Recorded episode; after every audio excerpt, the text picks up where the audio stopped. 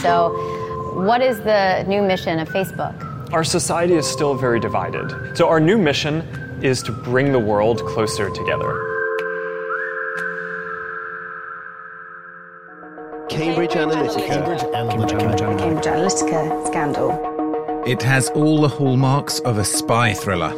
A Cambridge scientist invents a new method of political mind control. A secretive agency in London, run by an old Etonian called Alexander Nix, weaponizes the research and sells its services to the highest bidder. Our personal secrets, hoarded by Silicon Valley, are used against us to target our deepest fears and manipulate us. A new generation of populists and strongmen are swept into power.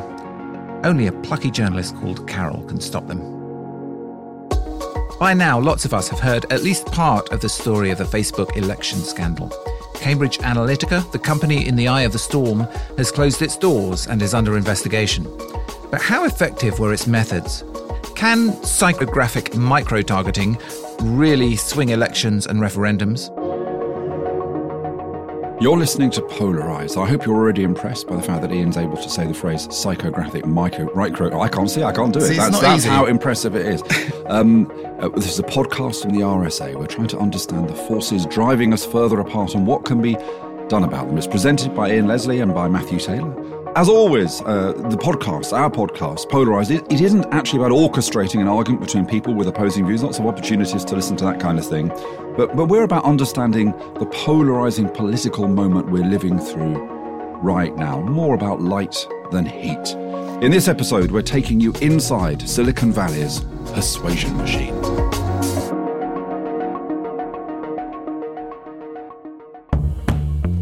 But before we get stuck into the big questions you've posed in, the story, it- it's a complicated one. It's about psychology, social media, safety of our information, political advertising, the murky world of highly paid political consultants. For anyone who doesn't know the full story or hasn't gone into it in depth, can you just explain to our listeners from the beginning, wh- where does this story start?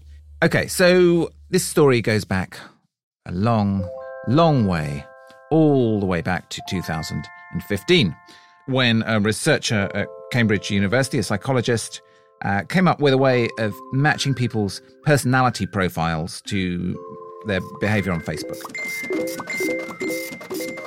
Personality psychologists use the simple model of personality called the sometimes called the ocean model it's an acronym they say there are kind of five well established traits that are pretty much stable throughout your lifetime everybody is somewhere on the spectrum on on all of them so agreeableness Item one, a cheery disposition.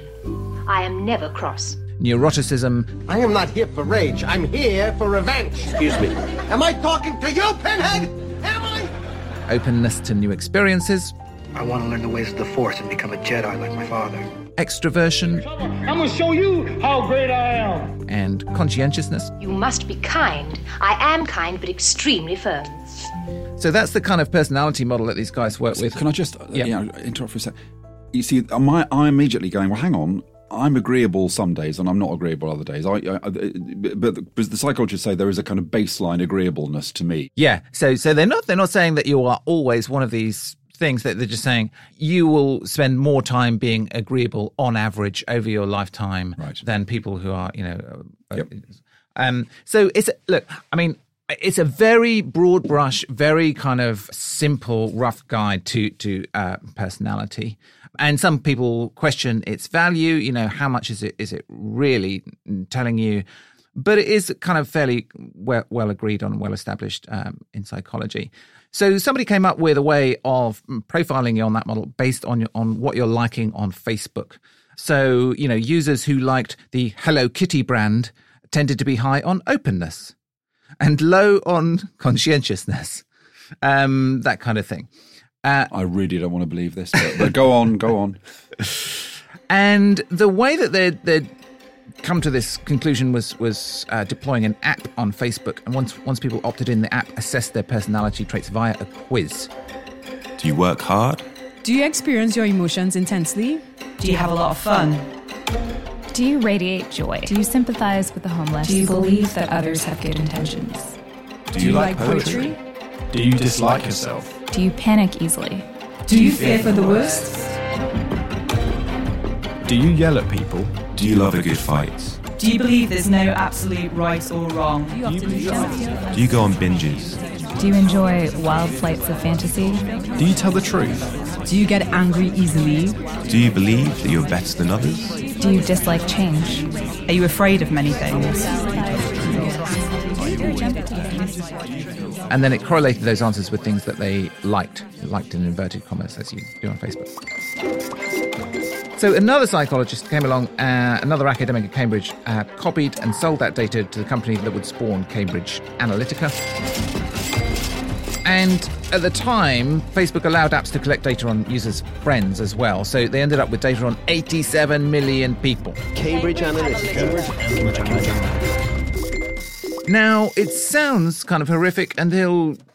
It sounds slightly less horrific when you think that this is going on all the time. This is basically how the internet works, the the ad driven internet. So, you know, companies, commercial companies, are picking up data on on you uh, via cookies all the time, and it's you know very straightforward for them to to profile you uh, your your personality on that basis. Uh, uh, with this kind of similar technique, whether or not they do so is another question because we don't know really how useful this, this stuff is because it's been used as much by unsuccessful politicians as successful politicians. Okay, we, yeah, we're so, obsessed by Trump, but we don't talk much about Ted Cruz. Exactly, or indeed, you know, Hillary Clinton, who invested a great deal of uh, money in, in micro targeting. Whether or not she did psychographic micro targeting, I'm not sure. But um, so so that is the next question, actually, right? So so this is a, a, a technique that, that that can be used. Commercial companies probably use it to some extent. Uh, is it useful? And specifically, does it really work in a political context? It's much, much more likely, I think, that, that micro targeted ads reinforce what people already believe.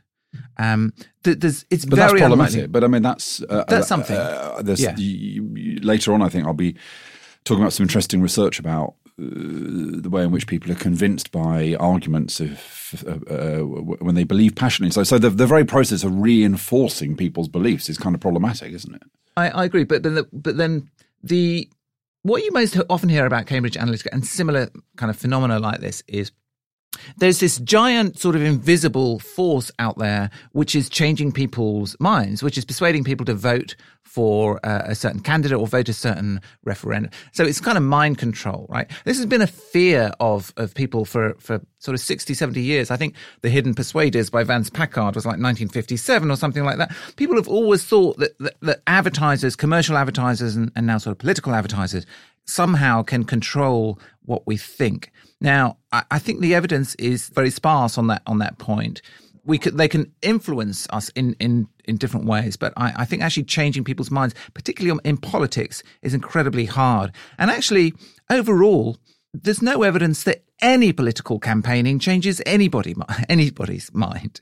Um, somebody recently did a, a meta-analysis of I think sort of 49 different studies in, in America on the effectiveness of political campaigning, and they found an, an effect close to zero.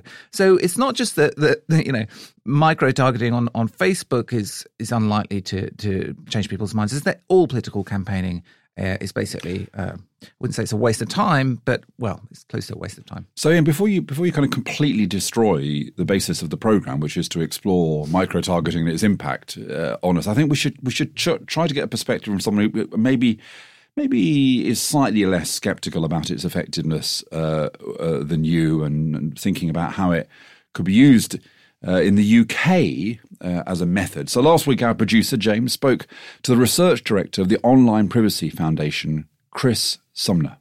We ran five studies that looked at why people differed psychologically then we looked at how you could target these different groups based on information known about their Facebook interests. Then we looked at how effective that targeting actually was. And then we ran a proof of concept with those ads. What we wanted to look at was is there a potential that this kind of approach is actually effective in some way?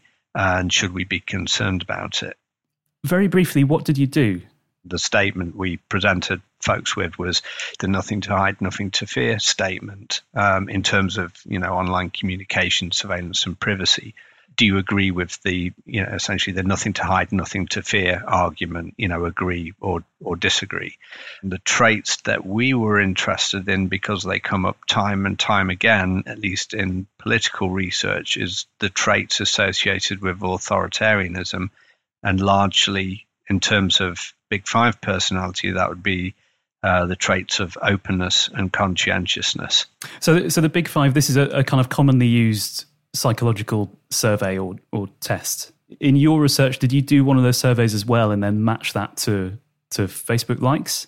We'd looked at the research, I think, from Cambridge. Um, you know, they'd looked at uh, the the like likes and personality, and had distilled, okay, what what likes does somebody who um, is lower in authoritarianism versus somebody in higher authoritarianism, what they like. So you could say that you know somebody who reads the uh, the Daily Mail is more likely to be higher in authoritarianism. The work that the folks at Cambridge did went to a much more granular level, where you could see, for example, you know what sort of films you like, what that says about your personality. So for myself, for example, I really like the film uh, Top Gun, and that that then raised a question mark of well am I more conservative because I guess of the, the you know the military association with the film versus you know uh, other factors. On that question of of surveillance, if you know that someone is an authoritarian, what message would you target to them? We split the group into high and low authoritarianism,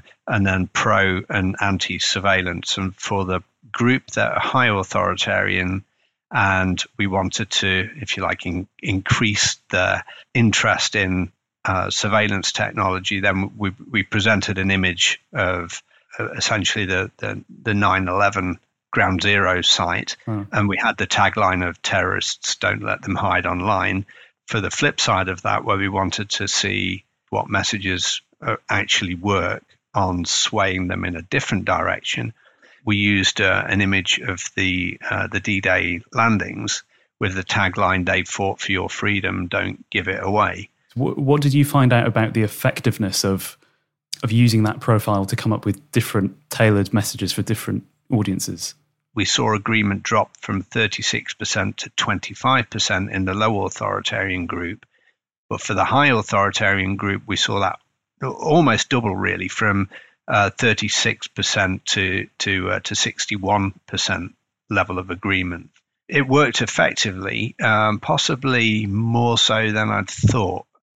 And uh, so, so since the the Cambridge Analytica story came out, of course, there's been swathes of media coverage about it, and then there's been a backlash, and some people have said actually what they did wasn't very effective. It was junk science. I, I just wondered what you thought about that that sort of reaction to it we you know we looked at how effective it could be, but what we don't have insight into is well, what what did they actually do, and was it effective mm. for them? That I don't know, but yeah, there's also been some comments, and you just touched on that, you know, saying that this sort of technique doesn't work and it's just sort of snake oil. Well, you know, there are at least three studies that have uh, have looked at just the ad targeting, and all have found broadly similar sorts of results. There are a few researchers who have who have said, well, the effectiveness isn't that great. I think that is very valuable because it, it actually does poke some questions at the research, and that's how science kind of grows. Thank you so much for uh, for talking to me. Sure, no problem. It's been a pleasure. So, uh, uh Ian, I've listened to that. You, you, are a skeptic. I'm quite, I'm quite convinced. I mean, he's just showed a couple of photographs to these people and massively polarized their their opinions. Yeah, I, am I'm, I'm more skeptical. Look, his point about Top Gun just sort of reveals the, the, the, the difficulty of reading people's personalities from from what they like. The idea that if you really really like Top Gun, you're probably a more conservative person uh, is going to be news to millions millions of people. Uh, you know, it's you can do this stuff in a kind of very big, broad, simplistic way, and you say, okay, if you are a person who is high on neuroticism or, or low on agreeables, will you are you more likely to to click on this ad for something? Yeah, okay, may, maybe we maybe that person is. There's a world of difference between that and and saying that you can persuade somebody of, of, a different point of view or get them to vote in a certain uh, certain way.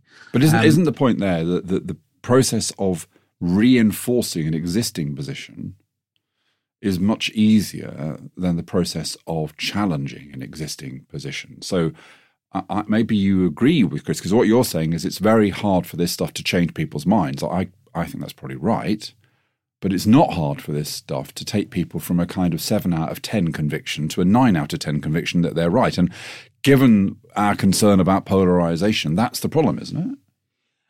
Yeah, I I am I'm wary of attributing any real world effect to to this stuff. However, if there is some, I think it's much more likely to be on uh, yeah, kind of turnout motivation, getting people already on your side to actually do something. I think one of the ways it might be working is sort of social proof. So say say you have an opinion that you think that, that you know is pretty verboten in, in public, sort of unpolitically correct, right, opinion about it. And then you see uh, lots of stuff, you know, on your Facebook timeline saying, yeah, you know, you're you're right to think that all immigrants are are you know terrorists. Then that makes you more likely to express your point of view, and that makes others more likely to to express that. And the whole thing kind of becomes kind of shifts the barrier of what you can and, and cannot say. So I think this kind of stuff can influence the discourse, right, and make it more polarized. And I think that's what the Russian kind of strategy is. I didn't. I don't think they set out to elect Trump. I don't think they set out to persuade people to vote for Trump versus Hillary Clinton. It's not what they're doing. Um, they have ended up with with Trump by accident almost. What they're trying to do is poison and, and polarize the politics of Western democracies.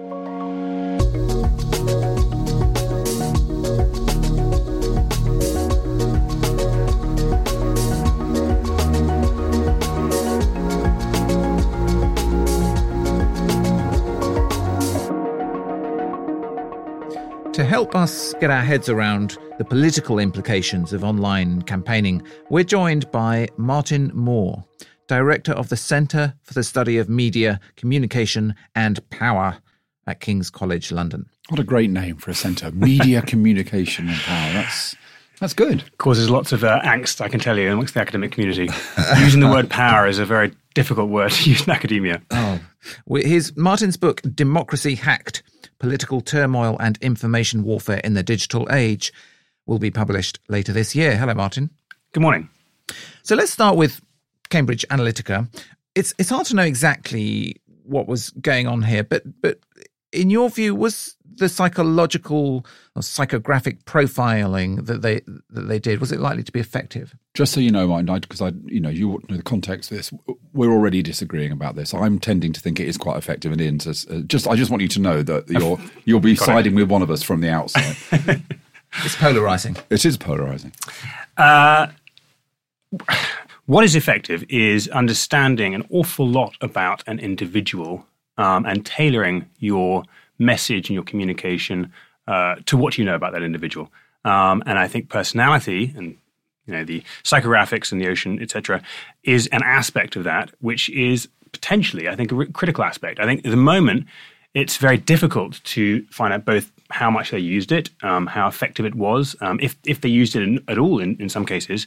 Um, but I think to dismiss the idea that we can uh, that, that, campaigns and candidates can better influence voters, and particularly, uh, I'm talking about behavioural influence, by knowing much more about them would be would be very naive. I'm just writing that down. Very naive. That's good. Uh, strong words, Ian. Very strong words. Um, uh, so, the behavioural influence. T- tell me more about that. What, what behaviours are they? Well, so I think I think one of the things that people misunderstand about the use of digital campaigning and particularly of micro targeting is that they, they, they assume that we're talking really about persuading uh, voters to vote a certain way or to even change their opinion or to change their vote. That's that's not really the purpose behind it. Ah. The purpose behind it is much more behavioral, and by that I mean you are prodding or prompting someone to to, to respond. Um, now that response can either be uh, uh, fundraising. So you might be just looking for to, to raise some money. It might be trying to um, uh, uh, uh bring them on board in terms of as a volunteer or or simply as a follower, um, if you're a Twitter follower or a Facebook follower, or it might be prodding them to to go out and vote. And I think that's that's the key is is is how it evokes a behavioral response rather than actually persuading someone to do something. Okay, so that we, that's really interesting. So this is more about mobilization than it is about opinion. Exactly. And we were just talking about this that, that it then, I guess, it then creates a reinforcing effect because the point at which you turn your opinions into donation then turns you into somebody who self-identifies as the kind of person who doesn't just believe something but does something about it. Exactly, exactly, and that's and that's exactly what we've seen with, and not just you know in, in, in um, elections, but across the world, where you see people go up what's called this you know step ladder of participation. So so in in you know in Egypt in 2011, you know people.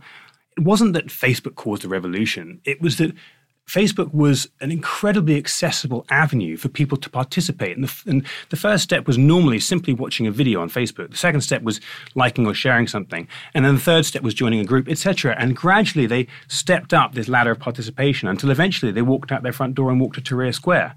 And it's exactly the same way in elections. You, you, you get people to, to, to, to retweet something or share something, and suddenly they're invested somehow. And then you, you, you shift them up the ladder. Okay, so so let's talk about how this affects our our politics because it's quite interesting. You've got two kind of two what models there it can be used used for for good and for evil, right? To put it very simplistically, right? So on the one hand, arguably, it helps that kind of bottom up grassroots uh, uh, activism that, that you saw during the Arab Spring. On the other hand, once big uh, institutions get hold of it, like political parties or, or people with lots of money, um, it can work as a kind of more of a kind of top down mechanism to persuade people at scale. Uh, or to activate people at scale. So, where do you see things things heading? Is this kind of is this going to uh, open a new era of uh, grassroots activism, or or is it really going to be used as a tool for power and control? Both, both. I mean, I think I think this is the classic thing. It's been going on for for many, many years, money versus people. Um, and traditionally, you get people associated with the left and money associated with the right, although I think that's much more fluid now. But I think that we will see we will see both in the future, and we already are seeing both. And um, it, it feels quite chaotic at the moment for that reason. I think we should remember it was only two decades ago that um, you know, we were we were all talking about um, the disengagement from politics and lamenting the fact, and Robert Putnam bowling alone, etc. We were lamenting the fact that people were disengaging from politics. So I think you're right to say that, you know, in some ways this is a very hopeful and positive uh, development because more people are engaged and more people are active. But the, the, I think the, the, one of the issues we have at the moment is the systems, the digital systems I'm talking about, the, platforms particularly, are structured in such a way that makes them highly vulnerable both to uh, to gaming, by motivated individuals and to, um, uh, to, to, to, use and misuse by very powerful parties, corporations, moneyed interests, etc.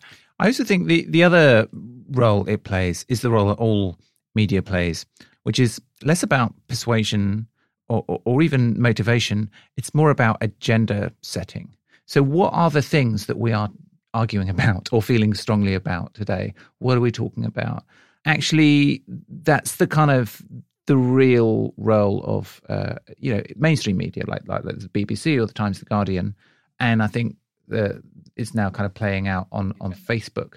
Absolutely, and and we see that in the way people you know flock towards one direction or another. And I think the, the part of the problem is that again, coming back to I suppose to polarization, is that um, that we know uh, from from research that once something gains some momentum in terms of its its its um, popularity and uh, the number of people talking about it, then it snowballs. Um, and and that's I think particularly what you see in the relationship between mainstream media and, and, and social media. When we were looking at uh, the election in 2017 and 2015, you, would watch a story sort of emerge nascently on social media, and then it would jump to mainstream media and become much bigger on social media, and then it was shift back to social media again and morph in different ways. And, and there's this, this, this curious interrelationship between the two, which I think means that you do get um, agenda setting roles, but you also get a sort of um, a longer longer trajectory, funnily enough, um, for lots of those stories um, because because they keep going in waves and cycles through mainstream media and social media. I think this interaction between mainstream media and social media is is, is fascinating. I, mean, I was at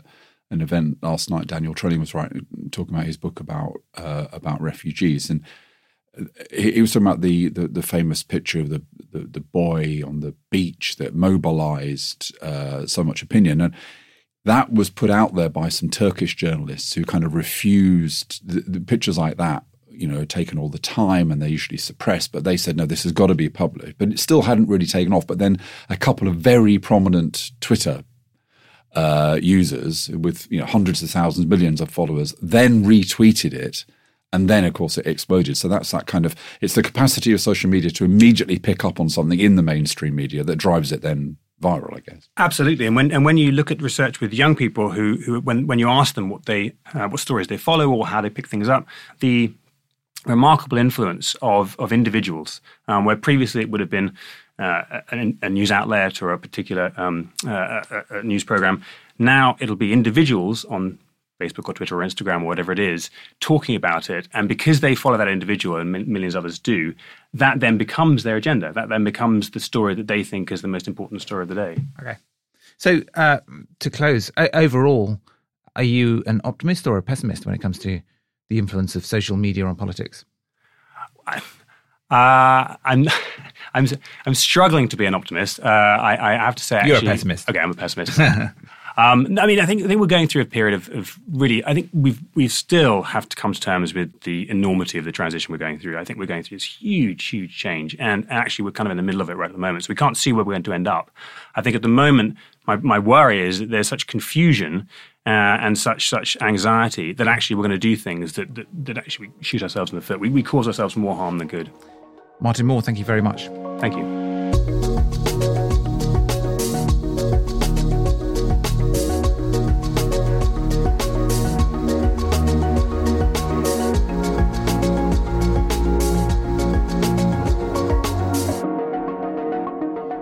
So you know, I, I, I, thought Martin was absolutely fascinating, but um, I'm also interested if you if you take this a bit more widely, uh, the, the, the kind of techniques that we're talking about, um, kind of machine learning, A/B testing, these kind of ways of targeting and personalizing messages, and aren't just used by you know political campaigns; they're used by people trying to sell us garden sheds. The R- RSA published some work a few days ago about AI and ethics. And one of the questions we asked people was how they felt about AI being used to flog them things. And, and in, on balance, people didn't like the idea. I, do you think it's effective? Because I think if it is effective, if we have moved beyond that world, famously summed up, I think, by John Wanamaker, the first person to open a department store in America, who said, I, you know, I know that 50% of marketing works. Problem is, I don't know which 50% it is. Have we moved beyond that world into a world where advertisers will know much more about what is effective?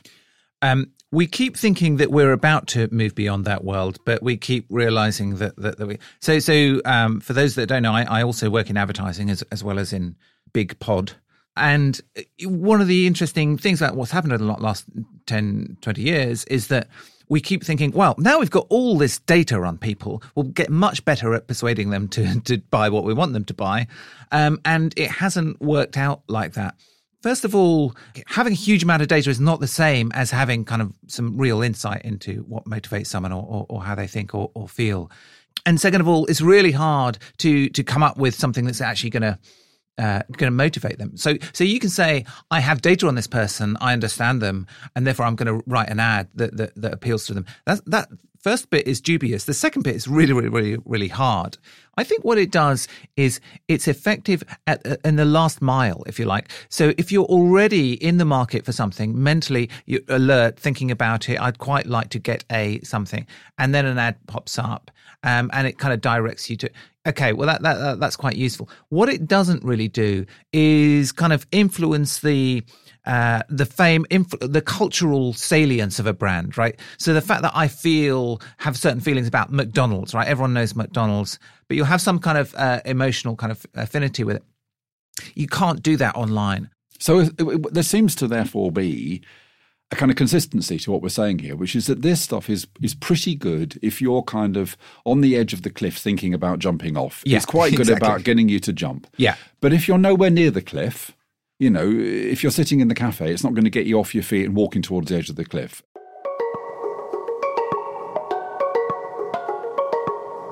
Before we go, in each episode, we are going to recommend something uh, provocative uh, and interesting that, that we've read. It'll often be something that that isn't uh, sort of top of your news news feed, something we've dug up from somewhere, um, but just something that that kind of shifts the way that we look at the world of politics. It'll quite often be from the social sciences, as is the case uh, this week. So yeah, the the thing that's fascinated me this week, and uh, you know, Ian, it's only fair to say that the reason I'm aware of this is because it was in your excellent uh, newsletter. I am, ah. by the way, I'm currently in a kind of GDPR honeymoon, which is I've I've, I've re- refused to subscribe to so many things. Like that. almost everything arriving on my inbox, I actually want to read. You know, and this will this will last for about three weeks, of course, but nevertheless, reading your wonderful newsletter, I came across this this uh, piece of work by um, a couple of cognitive scientists, uh, Matthew Fisher and Frank Keil uh, at Yale. Uh, and what they looked at was the way in which people's conviction about their opinion influences the degree to which they think that their argument is a strong argument. So basically what they what they showed was that if you if you believe you're right about something, you also exaggerate the degree to which you are effectively arguing the case for that thing. Now, the only thing that overcomes this is being forced to listen to alternative views. This is the only thing that then makes you be a bit more realistic about how convincing you are. So now I just want to tell you why I love this research. I loved it because uh, I'm doing my annual lecture in a, in a, few weeks' time for the RSA on deliberative democracy. And, and this was helpful to me too is first of all, I'm obsessed by deliberative democracy. So I will stop random people in the street now and tell them about how important deliberative democracy is. So first of all, I thought, hold on, be a bit careful because maybe you, have fallen into this trap that you think your arguments are completely compelling, but that's just because you're obsessed by this issue. Secondly, it did reinforce arguments because the part, point about deliberative democracy as a methodology, things like citizens' juries, is it does get the participants to listen to both sides of the argument. So this research really reinforces the fact that political engagement is of a completely different order if people are required to listen to views that they they don't want to hear a current theme for us in these programs i think. Yeah absolutely I, I'm very much agree with that and i thought one of the interesting things that this made me think about something i, I quite often think about which is uh, the the difference between uh, knowing about something and caring about it, and how the two are actually sort of almost antithetical to, to one another in, in, in some ways. That is, if you know very little about an issue, um, say uh, say immigration, then it's it's really easy to take a very kind of simplistic, passionate, angry stance on that and say, look, you know, immigration is really bad. We need to we need to stop it. Um, once you start knowing more about it, you think, well, okay, so seems that some immigration is bad, some immigration is good. And basically the whole temperature of your your your kind of attitude to it lowers. Now, if you know a huge amount about one issue, um, you can become almost paralyzed. You can't take a position anymore because you can see all the sides at, at once. So it, you need some people kind of, you know, there's some sort of happy medium here. At the moment, I think we've got this kind of polarization um, in in society between the people who really know how stuff works and the people who just like to to shout about it. And it's like it's like the kind of uh, the difference between campaigning and, and governing. Um, those two skills are really kind of pulled mm. apart now. So brilliant campaigners are getting into office with no idea how how to govern, and people who are really really good at governing can no longer communicate uh, uh, the you know the, the importance of what they're doing. Wow. Well, that, that's all we've got time for in this episode. If you enjoyed the podcast, please tell someone um, about it. Uh, if you want to get in touch, suggest a topic for a future episode, then you can email us at rsa.radio at rsa.org.uk. You can find us. You can psychologically profile us on uh, Twitter. Ian uh, is at Mr. Ian Leslie, and I'm at RSA uh, Matthew just on future topics, I, I, I, one thing I want to pick out today, I'd love to do something on the polarization between people who think that they're like us centrist dads who you know are rational and reasonable versus people who actually think that being really passionate is an important thing because we're in danger of a certain smugness it I, seems to me. So let's I'm let's get someone let's, let's, get an extremist in to give us a hard time. Absolutely. that's what I want to do but but but other people send in your ideas. Polarized was presented by Ian Leslie by me Matthew Taylor. Uh, thanks to Adana Mark Brummy Tom and Laura from the RSA for lending their voices to this episode. The producer was James Shield and we were brought to you by the RSA.